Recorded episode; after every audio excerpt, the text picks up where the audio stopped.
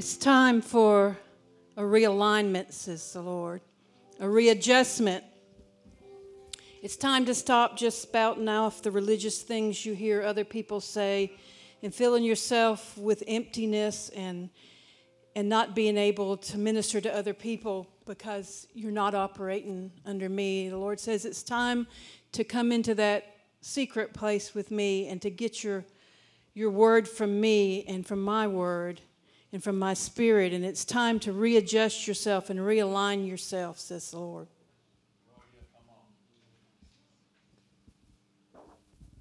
The Lord says, Now is the time to fall on your face and seek me like never before. Now is the time to cry out to me in repentance. God says, Now is the time. I feel like um, there's people whose faith is low, and the Lord wants to increase that. And He says, All you have to do is ask me, seek my face, and I'll increase your faith. The Lord says to be careful what you're looking at. Look, pay attention to what you're looking at. Pay attention to what you're listening to. He says the un, the Bible says in the Old Testament, do not call clean something that's unclean, and don't call something unclean that's clean. Do not call something holy that's unholy, and do not call something unholy holy.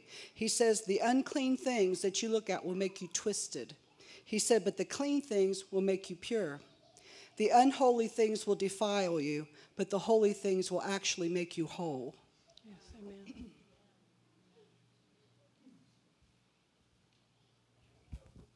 I actually have um, two words. It been a tug on somebody hard in him, and the Father says it's your time. He calling you out from the world to become His. And the Father told me to tell. He said, "Tell my people that this church is due for a financial reprieve."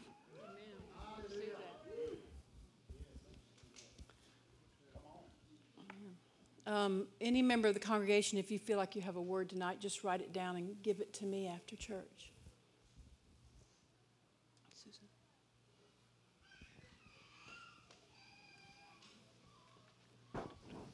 Amen.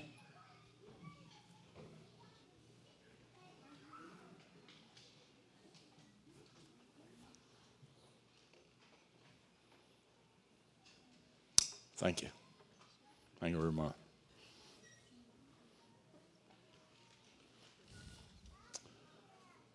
We have Dr. Ted Davis with us tonight and his wife, the high prophetess Jody Davis. Do you have a word? Do you have something? Come on.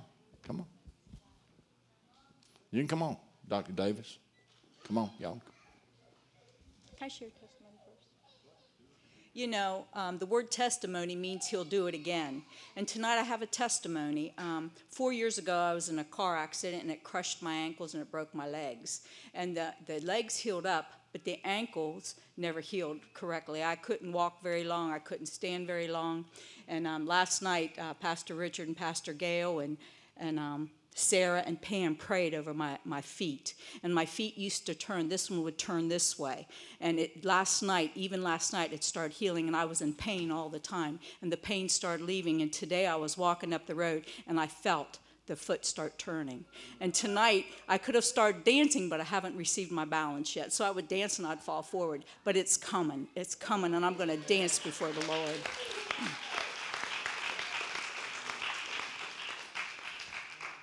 As I prayed about coming down here, um, the Lord just gave me something to give to everybody. And as soon as I started praying about coming down here, the Lord took me back to um, an experience I had years ago. And I had been slain in the spirit, and immediately, and I was in heaven with the Lord. And I was in a ballroom, and it was a magnificent ballroom, but there were no walls and there was no ceiling. It was, it was opened it was opened into the galaxies. And, and I looked and I was dancing with the Lord. And I had on this pure white, glistening dress, and, and it was sparkling. And I happened to look down at my dress and I looked up and I was looking into the King of Kings' face. And, as, and I, I was just, I was in awe. And he had this kingly, this kingly attire on, and it was so regal.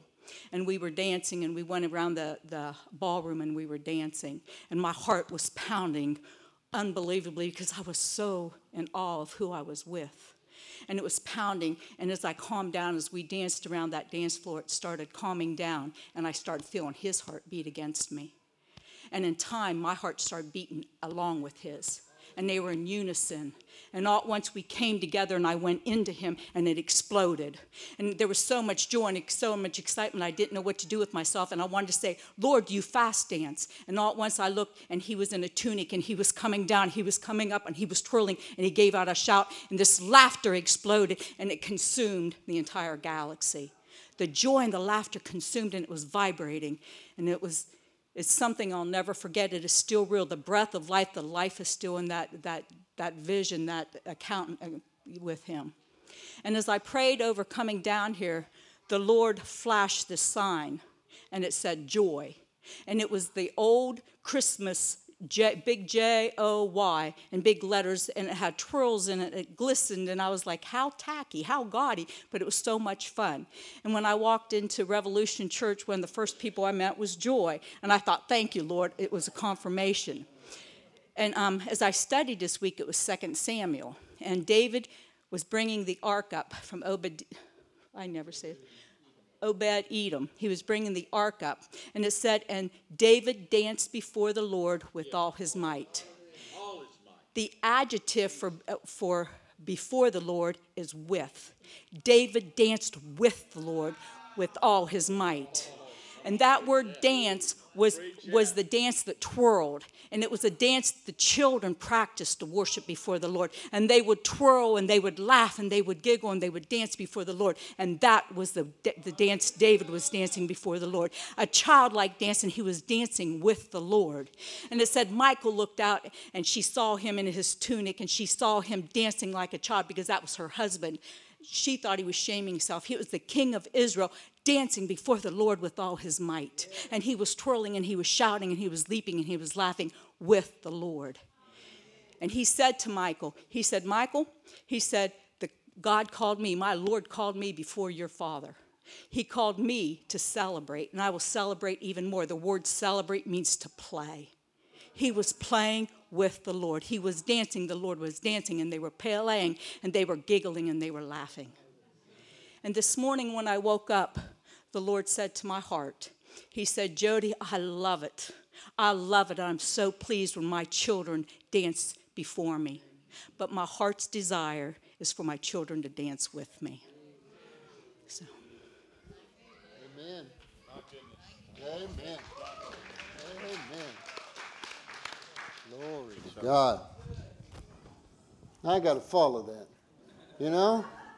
Just do the best you can.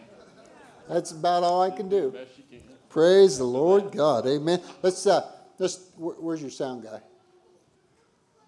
I need to Oh, can you turn that down a little bit, Mike? Just a wee little bit, please. Thank you. Thank you. Praise the Lord God. We were with the saints this morning at Love Revolution Church. Dynamic. Dynamic. I love those people. Glory to God. I love you guys. Man, it's so good to be here. Been a year since we've been here. Yeah, that's too long. Too long. Praise the Lord God. As I said last time we were here, um, officially the family would like to thank you for being nice to Kimberly. Uh, that doesn't happen that often. They're, they're appreciative. They really appreciate it. Let's uh, turn in your Bibles to Mark chapter 4 and Matthew 13, if you would. Mark chapter 4, Matthew 13. Get on your phones, your tablets, your Bible. Father God, I thank you, Lord, for what you've given me. And I pray that you help me to articulate it. Help me get it to the outside. Lord, you gave me revelation. So, Father, I pray that you'll help me to turn that revelation into words and then turn those words back into revelation. So, Father God, help us to understand what you're saying to us in this time and season of the church. In Jesus' name, amen. Amen and amen and amen. Look here at uh, Mark chapter 4. This is something very important for us. Verse number 11. And Jesus was saying to them, To you has been given the mystery of the kingdom of God, but to those who are on the outside, get everything in parables. Here's what he was saying. If you're not born again, if you're not spirit filled, you don't understand what's going on. You can't understand these, these parables that Jesus taught. As, as we spoke about at Love Revolution this morning, there are two realms. There's the realm behind the cloud of God's glory, the kingdom of God, and then there's the realm of the earth. And the realm of the earth thinks the Bible's full of cute stories. They don't believe it, they'll, but they'll quote it. They'll use it for analogies. It's just a book of parables. But Jesus said, I'm teaching these parables so that you of the kingdom would know what's going on, that you wouldn't be ignorant, that you could be aware, that you could be informed. So that's the law of parables. So turn over to uh, Matthew 13, if you would. I want to look at a parable that Jesus taught concerning the church in the last days. I personally believe we're in the last days, whether that takes a long time or a short time. We're coming in, we're in the last days of the church.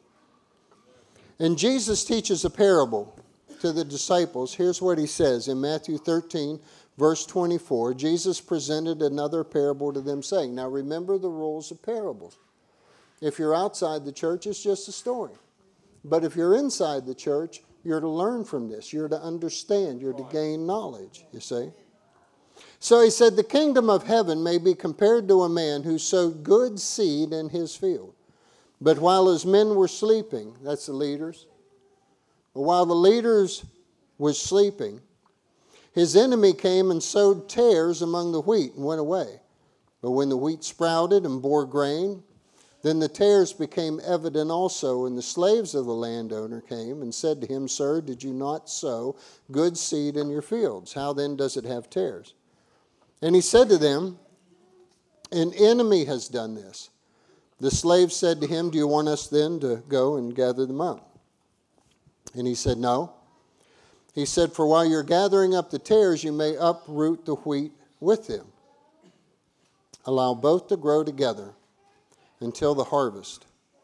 And then in the time of the harvest, I will say to the reapers, First gather up the tares and bind them in bundles to burn them up, but gather the wheat into my barn. Now, this is one of the parables that we don't have to wonder what it meant because the disciples came to him privately and they said, Tell us about this parable. So look over here at verse number 36. Then he left the crowds and went into the house, and his disciples came to him and said, Explain to us the parable of the tares of the field. And he said, The one who sows the good seed is the Son of Man, and the field is the world. And as far as the good seed, these are the sons of the kingdom, and the tares are the sons of the evil one. And the enemy who sowed them is the devil, and the harvest is the end of the age, and the reapers are angels. So just as the tares gathered up and burned in fire, so shall it be at the end of the age. The Son of Man will send forth his angels, and they'll gather out of the kingdom all the stumbling blocks, all those who commit lawlessness, and will throw them into the furnace of fire. In that place there'll be weeping and gnashing of teeth. Then the righteous will shine forth as the sun in the kingdom of their Father. He who has ears, they need to hear this.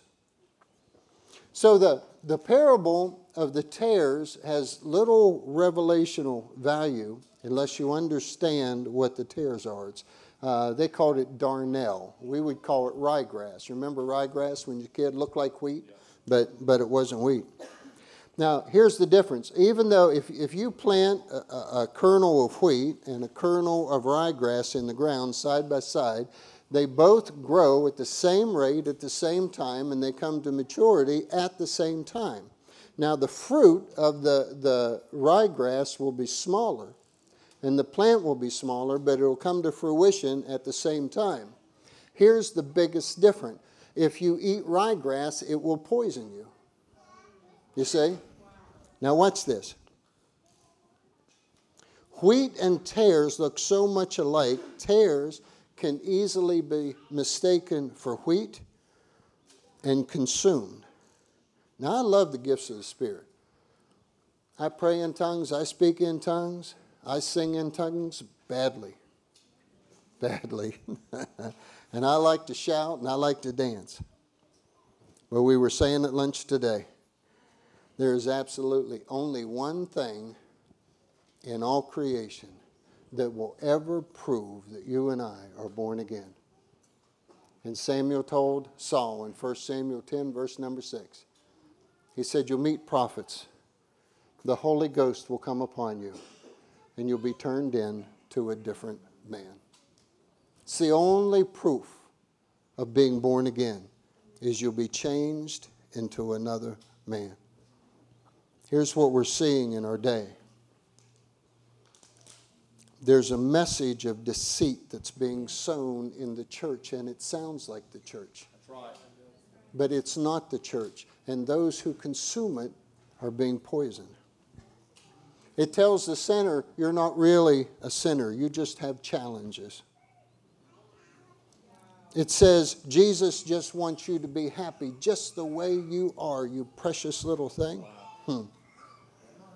And if you want to keep living in sin, God made you that way and He understands you. Somebody said the other day, I was born this way.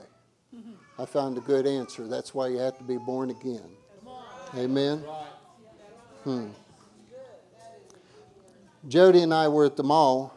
You'd be proud of her, Kimberly. She just got inducted into the MasterCard Hall of Fame. Yeah. So. But we were at the mall and we stopped at the food court. And there's this young man with a, a, a church t shirt on. And, and I like to hear what they have to say, you know. And so, a real engaging young man. I told him I liked his t shirt. And, and he's smiling, he's talking to me. So I asked him about his church. I said, he said, I got an awesome church, awesome pastor. He said, he's just so good. And uh, so I said, so what are you learning these days? He said, the pastor's teaching me that I am the most important thing in the universe. And that his sole purpose for my life is that I have joy, that I'm happy. He said he went on to say, he said, I'm, I'm going to quit this job because this job doesn't give me joy. And then he went on to say, I'm going to leave my wife. No, no joy there. No. Can't, if you can't have joy, Jesus don't want me to have it, you see. The problem is, is it sounded like the church, but it wasn't the church. Uh, Jeremiah Johnson, prophet, he went to, uh, some of you probably heard that on, on YouTube, but he, um, he went to a church recently, a, a big mega church, and the pastor told him, he said, Now here's the rule. He said, We don't use the word sin in my church. You can use the word challenge or problem, but you cannot use the word sin here anymore because the people find it offensive and they won't come back. You see? You know what? The gospel is offensive. Amen? It sure is. See, it sounds like the church. But if you consume it, it'll poison you. Go over to uh, 2 Kings. Uh, 2 Kings, chapter number 4. Let me show you something here. 2 Kings 4.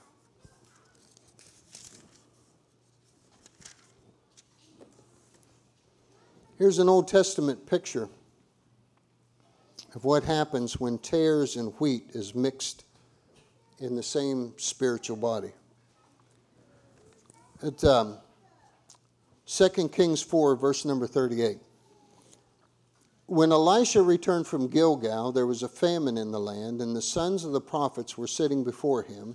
And he said to his servant, Put on a large pot and boil stew for the sons of the prophets. Then one went out into the field to gather herbs and found a wild vine and gathered his lap full of wild gourds and came in and sliced them into the pot of stew. For they did not know what they were. so they poured it out for the men to eat, and as the men were eating the stew, they cried out and said, O man of God, there is death in the pot. And they were unable to eat. But he said, Now bring meal or bring flour made out of wheat. And he threw it into the pot and said, Pour it out for the people that they may eat. And there was no harm in the pot.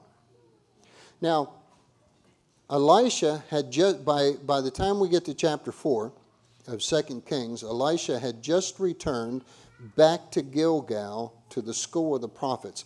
In chapter 2 is where he began to follow Elijah to the four stops before Elijah was taken up by the Lord and his mantle was thrown down and Elisha picked up the mantle of Elijah, which is a picture of Christ and the church picking up the mantle of Christ. But here's the first thing that Elisha did, Pastor. He returned to the place he started with his master to show the sons of the prophet that his message would be the same as his master's message. Amen. No changes in the message. Hmm. So Elisha returns to Gilgal to establish the fact that, that he was under servitude to his master. And says there was a famine in the land, and we know there is a famine in this land of Scripture. And they were putting everything into a pot, and the church is the vessel that the world is to feed out of. Everything that goes into that pot, we give back out to the church. And then somebody from the group introduced a wild gourd. And they had false teaching in the church, and therefore false teaching from the church back out to the world. Now, remember the parable. Jesus said the enemy would come in and sow tares in among the real wheat. Here's why your pastor is so tough on you at times. If leadership allows the false stuff to come in, even just a little bit. As the church grows, he's going to have to support the false doctrine to keep the people. And that's why he is so tough sometimes, you see? In the, in the days of Jesus, Israel believed that the boundary around Israel and, and the land inside that boundary was so absolutely sacred that if you stepped outside the boundary and there was dust on your shoes and you brought it back inside the boundary, you contaminated the land where you worked because the land was so holy and sacred in Israel, in the kingdom, that the very dust from the outside would contaminate. And here's the thing they did. In the days of Jesus, tradesmen would go out of Israel, and they, they would trade their wares. And when they came back in, watch, they were to shake the dust from their shoes. And if they were caught coming in, bringing the dust from out there into here, they were sent out to shake and clean their shoes, take the dust. Even the very dust from out there would pollute the kingdom. So Jesus said this to the disciples He said, When you go out and you tell them about me, don't bring their arguments back in here. That's right. That's good. Shake the dust of that world off of your shoes before you come back in here. Because this is sacred in here. Come on. You see? That's good. Coming back in here and saying, you know, major mainline church denomination, one of the biggest in the world, just voted on whether or not to ordain homosexuals. Somebody needs to clean their shoes off before they come back in the church. Hmm. So Elisha said this He said, Bring meal or bring flour and put it in the pot. Only the pure Word of God will ever keep the pot that we're feeding the world with sacred and pure. Hmm. So here's the parable Jesus spoke about us who live in these last days. He said, Good and evil are growing at the same rate, at the same time, in the same place. So, since they're growing at the same rate, at the same time, in the same place, as wickedness gets stronger, then the purity of the word is going to have to get stronger along with it. And unless the church is willing to watch and pray and seek God's word, listen, I'm going to give you a word here. And listen, if this upsets you, Jody told me to say it. Okay? if you are not in your word, I mean every single day, you are buying something, I guarantee you, you are buying something that doesn't belong in here. Because there is nothing coming in to keep the stability of the pot. Hmm. Here's the rule of the wheat. Hmm, I like this. Here's what the reapers looked for when they came into the field at harvest time. When the wind blew, the lower the wheat bowed from the weight of its fruit, right. the more pure it was. Right. But watch this darnel, the tares, the, the ryegrass, very small fruit. See, it looked the same, but in a wind, it just stood right up, defiant as can be. I will not bow. I will not bow. Hmm. Go over to uh, 2 Corinthians. 2 Corinthians, come on, I want to feel a breeze from the pages turning. 2 Corinthians, chapter number 6. Or at least let me hear the click of the phones as you're going. Here's something interesting. They, they did a, a research thing on people that had consumed the tares, the darnel before they died, here was the side effects. They sounded like they were speaking in another language. Wow. They started dancing uncontrollably. They began to act like they were drunk. Oh, it looks like the church. hmm It looks like it. Oh, that's good. How many ever thought you would see what you see in the world today? Not ever. Man, I'm almost as old as Kimberly. Wow. Well, like another seven years or something like that. but uh, it, we went from like light speed to things being bad to things being crazy. I mean, just absolutely insane. I'm going to show you why here in, in just a minute. But have you ever, did you ever think you would see what you're seeing in the world today? No. Dutch Sheets just posted before we came in. I don't know if you all saw it or not. But Ontario just voted that if you have a child that wants to be a different gender than they were born, and you disagree, the government now has the right to take that child from you. They just passed it in Ontario. Yeah. And it will be here. Yeah. It'll be here. It, it will. Listen to what Paul said to the Corinthian church in, in uh, 2 Corinthians 6, verse number 14. Do not be bound together with unbelievers.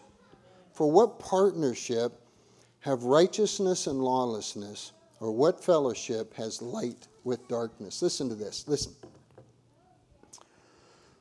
Listen to the Message Bible. Don't become partners with those who reject God. You see, we were only at work and it was only a joke. You know, I don't say that around the kids. Don't become partners with those who reject God. How can you make a partnership with right and wrong? That's not partnership, that's war. Is light best friends with dark? Does Christ go strolling with the devil? Do trust and mistrust hold hands? Who would think of setting up pagan idols in God's holy temple? But that's exactly what we are, each of us. We're the temple where God lives. God Himself put it this way I'll live in them, I'll be their God, they'll be my people. So leave the corruption and the compromise, leave it for good, says God. Don't link up with those who will pollute you. I want you all for myself. I'll be a father to you, and you'll be my sons and daughters. And that's the word of the Master who is God. Now, watch this. Again, I want to say, have you ever, did you ever think you would see it this bad? Did you ever think in this beautiful United States, this Christian nation, we would see evil so strong? Now, watch. Jesus said, I'm going to make my angels the reapers for a very important reason. Watch this. We've come to a point where we're losing the ability, I'll show you why here in just a second, but we're losing the ability to talk to people and say, You're in sin and you're going to hell. We just want to tell them how good Jesus is. Okay?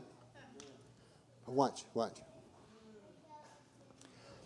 Jesus is going to use angels to do the reaping because angels is not moved by the family love that we have for our children and our neighbors and our coworkers.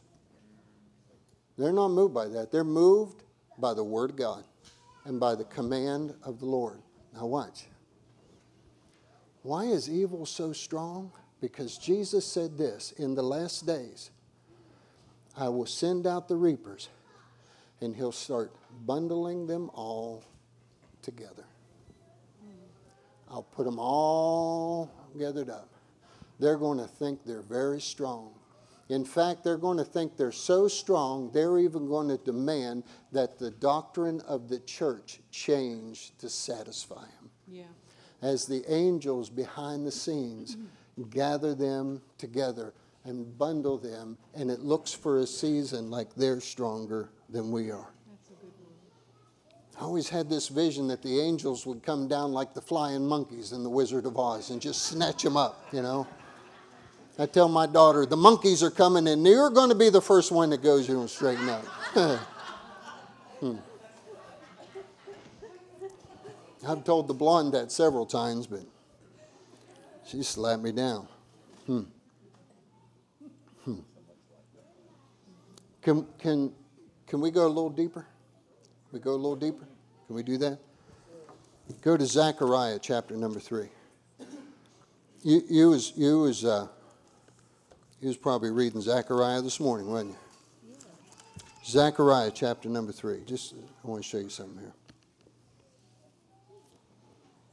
Here's why we've got to become totally, absolutely committed. We, you sing the song about the Jesus freak. Yes, yes, I am.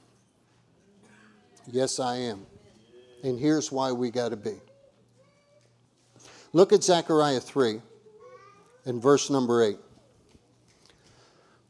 Now, listen, Joshua the high priest, you and your friends who are sitting in front of you, Jesus said this He said, You are no longer my disciples, now you're my friends.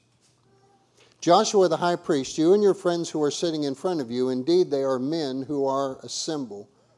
For behold, I'm going to bring in my servant, the branch. For behold, the stone that I have set before Joshua, on one stone are seven eyes, or seven facets. And behold, I will engrave an inscription on it declares the Lord, and I will remove the iniquity of the land in one day. We know Jesus did that on the cross. But if you read in, um, um, if you read in, listen to this. Let me just just give you this real quick.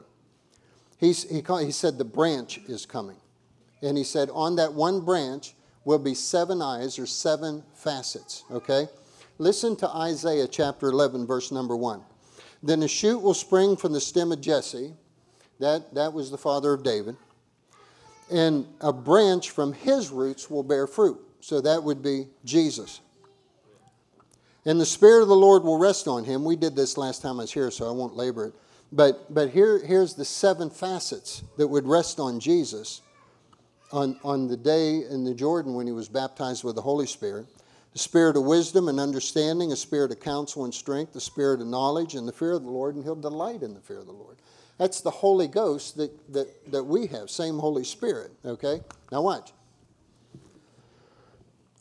Zechariah identifies the branch and says he'll be the great cornerstone that has the seven facets. Now watch.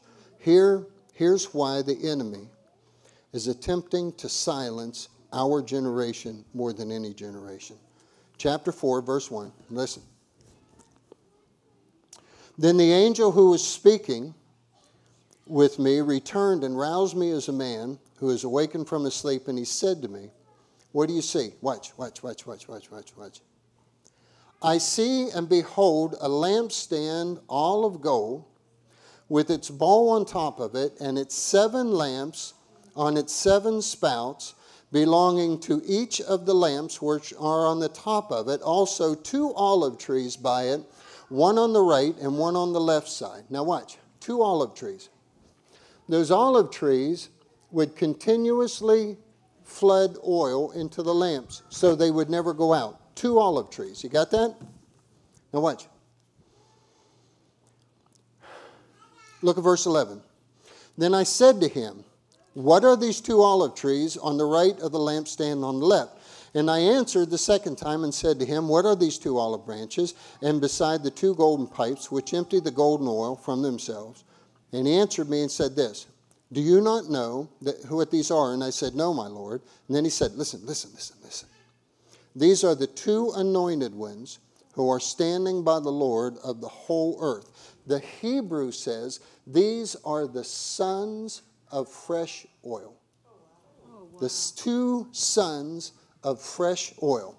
Now, watch, watch, watch, watch, watch. Go to Revelation chapter number 11. It's in the New Testament. Revelation chapter 11. God has appointed two priesthoods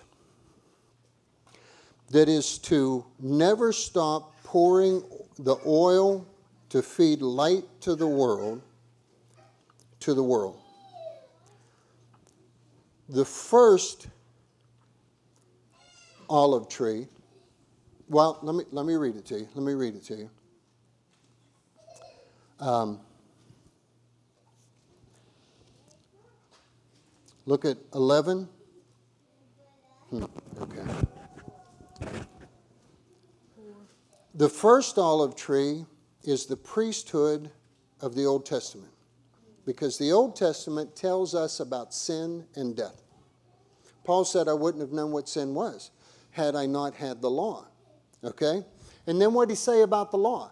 He said, The law was a tutor to lead me right. to Christ. Right.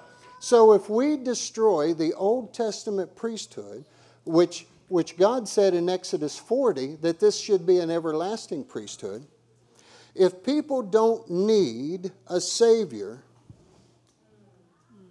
why they need Jesus? We become a motivational center to make sinful people better at sin. So the destruction of the Old Testament priesthood will lead to the destruction of the New Testament priesthood. Now, watch. Revelation 11. Are you with me here? Yep. Then there was, verse 1, then there was given me a measuring rod like a staff. And someone said, Get up and measure the temple of God and the altar and those who worship in it. Listen, listen, listen, listen, listen. Leave out the court which is outside the temple. Don't count them in. They'll trample that under the feet. Now look at this. Yeah, I'm a Christian. I go once in a while. I don't read the word. I really don't pray, not unless the car payment's late. Huh?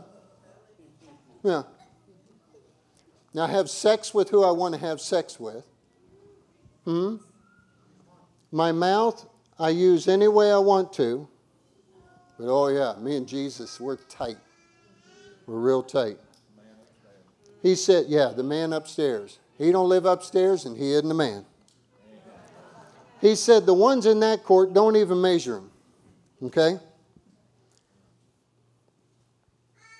Golly, I got so much, and, I'm going to cut it down here because I, I want to keep you all night. I watch.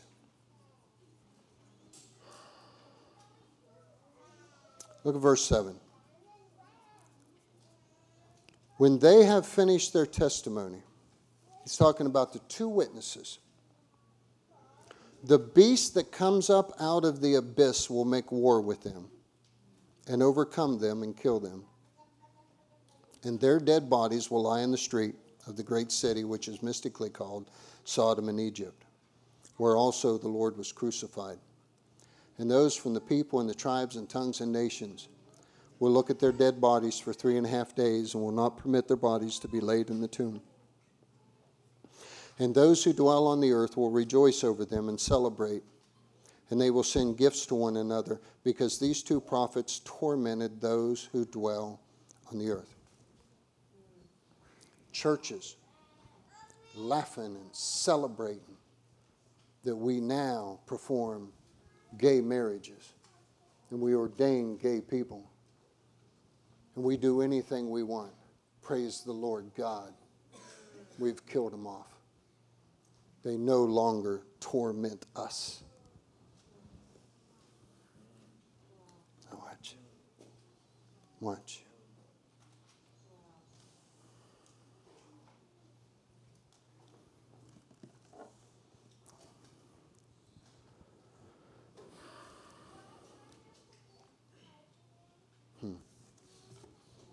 I got to close this up.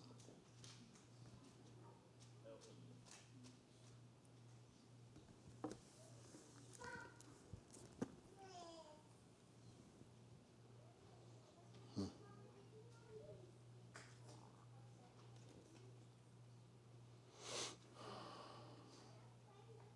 No. John asked, who these two witnesses were. And I'm just going to have to ball this up because I'll, I'll be too long. And he said, These are the two olive trees that flow oil to the two lamps. That's the two witnesses. That's who the beast is trying to kill. Now, listen. Number one, we know that the beast will look like he prevails. It looks like he's prevailing right now. It really does. Yeah. Then we know when it looks like they're done, they're going to rise back up. And they're going to have great victory over the earth. But the destruction of the two priesthoods are coming by the destruction of the first priesthood in the beginning. Listen, if you're not in sin, if God don't care what you do, then why you need Jesus? Huh? Why you need Jesus? You don't need him. You don't need to be born again. We were talking about at lunch today. I saw it years ago when people went up to the altar. They stopped crying out about their heart and they started crying for car payments. What are you seeking God for? I need stuff, man. I need stuff. I don't care if I'm holy, I need stuff. It's the message of the Old Testament sin and death going away.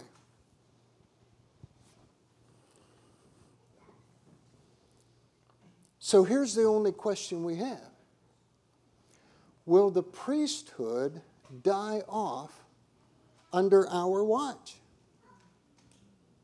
Will we be the generation that allows the Old Testament priesthood and the New Testament priesthood to be destroyed by the beast that is right now trying to destroy him.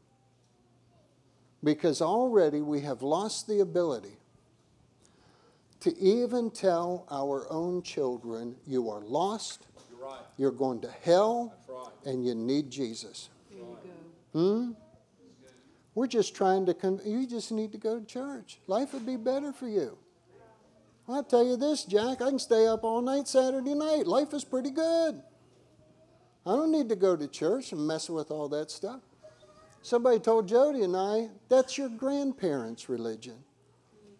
You bet it is. You bet it is.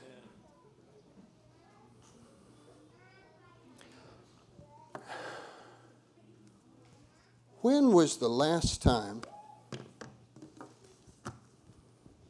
you rose up and said to somebody, Here's why you need Jesus. Because you was born in sin and you are a sinner. I love you, but you're a sinner. And you are going to an eternal hell. And I can point you to a man named Jesus. Because if we allow that to slip out of our grasp in our generation, he's dead. The beast has, and it is our generation, Pastor. It is our generation that hangs in the balance. Our generation. Lord God, give us the courage. Give us the strength, Lord God. Give us the determination. Lord, if they, listen, we came from a heritage of saints that was that would rather be hated than be useless. Amen. Hmm? Oh, my goodness. Lord, don't let us be useless. Lord, don't let us be useless. Joe, do you have something here?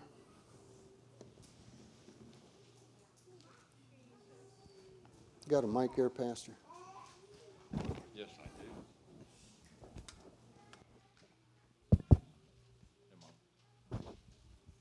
that your leadership has a spirit of excellence on it. They, the Lord has, I look and there's excellence everywhere. It's not saying it's a perfect church, but they have that spirit of excellence. They want to train you to be excellent before the Lord. And the reason they want to train you to be excellent before the Lord is this I have kept this in my Bible for years. And it, it, we are going into the end times. And this is a joyous thing. It sounds it sounds almost sorrowful. It almost breaks your heart and it almost puts fear. You listen to your leadership and you will be ready for the end times. I don't know how many have heard of the authors. Um, they're French authors, France Ravenous and Martin Goulabart. Is that right? Looks good me. And um, they wrote the instruction manual for Christians facing the threat of death. Their publishing office was their cell, jail cells during the French Revolution. They were both beheaded. Their words are too much to imagine for Christians in the free nation, but are still followed today in the restricted areas. This is the instruction manual, and it grasps my heart every time I read it. And my sister and I were talking today about the ones that are getting ready to go in and they're facing death if they take the gospel in, and they're preparing for it. They're preparing to face death. And that's what we're all talking about preparing to face death for the gospel. On hearing the death sentence, you will receive it as an invitation of the King of Glory who invited you to his wedding feast. When they finish reading your sentence, you will say with many martyrs who have gone before you, Thank God, and you will sing joyful songs. When they bind your hands, say the words of St. Paul I am ready not only to be bound, but also to die for the name of Jesus Christ. On the way to being shot, speak to the guards from scriptures about the delight of suffering and dying for Christ. Who shall separate us from the love of Christ? When you encounter the executioner, remember the words of the great martyr Ignatius When will the happy moment come when I will be slaughtered for my Lord? Remember to say a prayer for your persecutors. The Lord is preparing. The Lord's preparing the leadership to train the people to be prepared for this. It is the end times, and we're all going to face it. If we are Christians, we're going to face persecution. It doesn't say we might, it says we will face persecution. Listen to your leadership. Don't bring the dust and the dirt of the world in here. Make this a pure place. They have pure hearts, and their hearts are being cleaned, and they're training you to be clean and to be pure, to dance before the Lord with joy, and to face persecution with joy, because we will take many with us. Prepare. Listen, let me give you a final word, Roberto. I was just recently faced with, oh, as, as recently faced with question. Why Jody and I, and, and in fact, Kimberly and Richard made the same decision. We're, we're all in the same group here. But why would we not attend a, a lesbian wedding? You know, it's being officiated by the church. Why not do it? You know, why not do it? And I said this I said, I can't go because if I went, I'd be condoning it. And I don't condone that. I'm a Christian. Now, I want you to think about something. Now, of course, they question me, you know, what about this? What about this? What about this? In other words, drag some of my dirt back into your belief system. And if you drag enough of that dirt into your belief system, then you'll go to the wedding with me. You see? Hmm. But don't you know, Pastor, if I was a Muslim, think about this. They would say, well, of course he can't go. He's Muslim. And they don't do that. How much ground have we lost? Our answer has got to be I am a Christian. I am a follower of the Lord Jesus Christ, and He is my master. Amen. Pastor, that's all I got.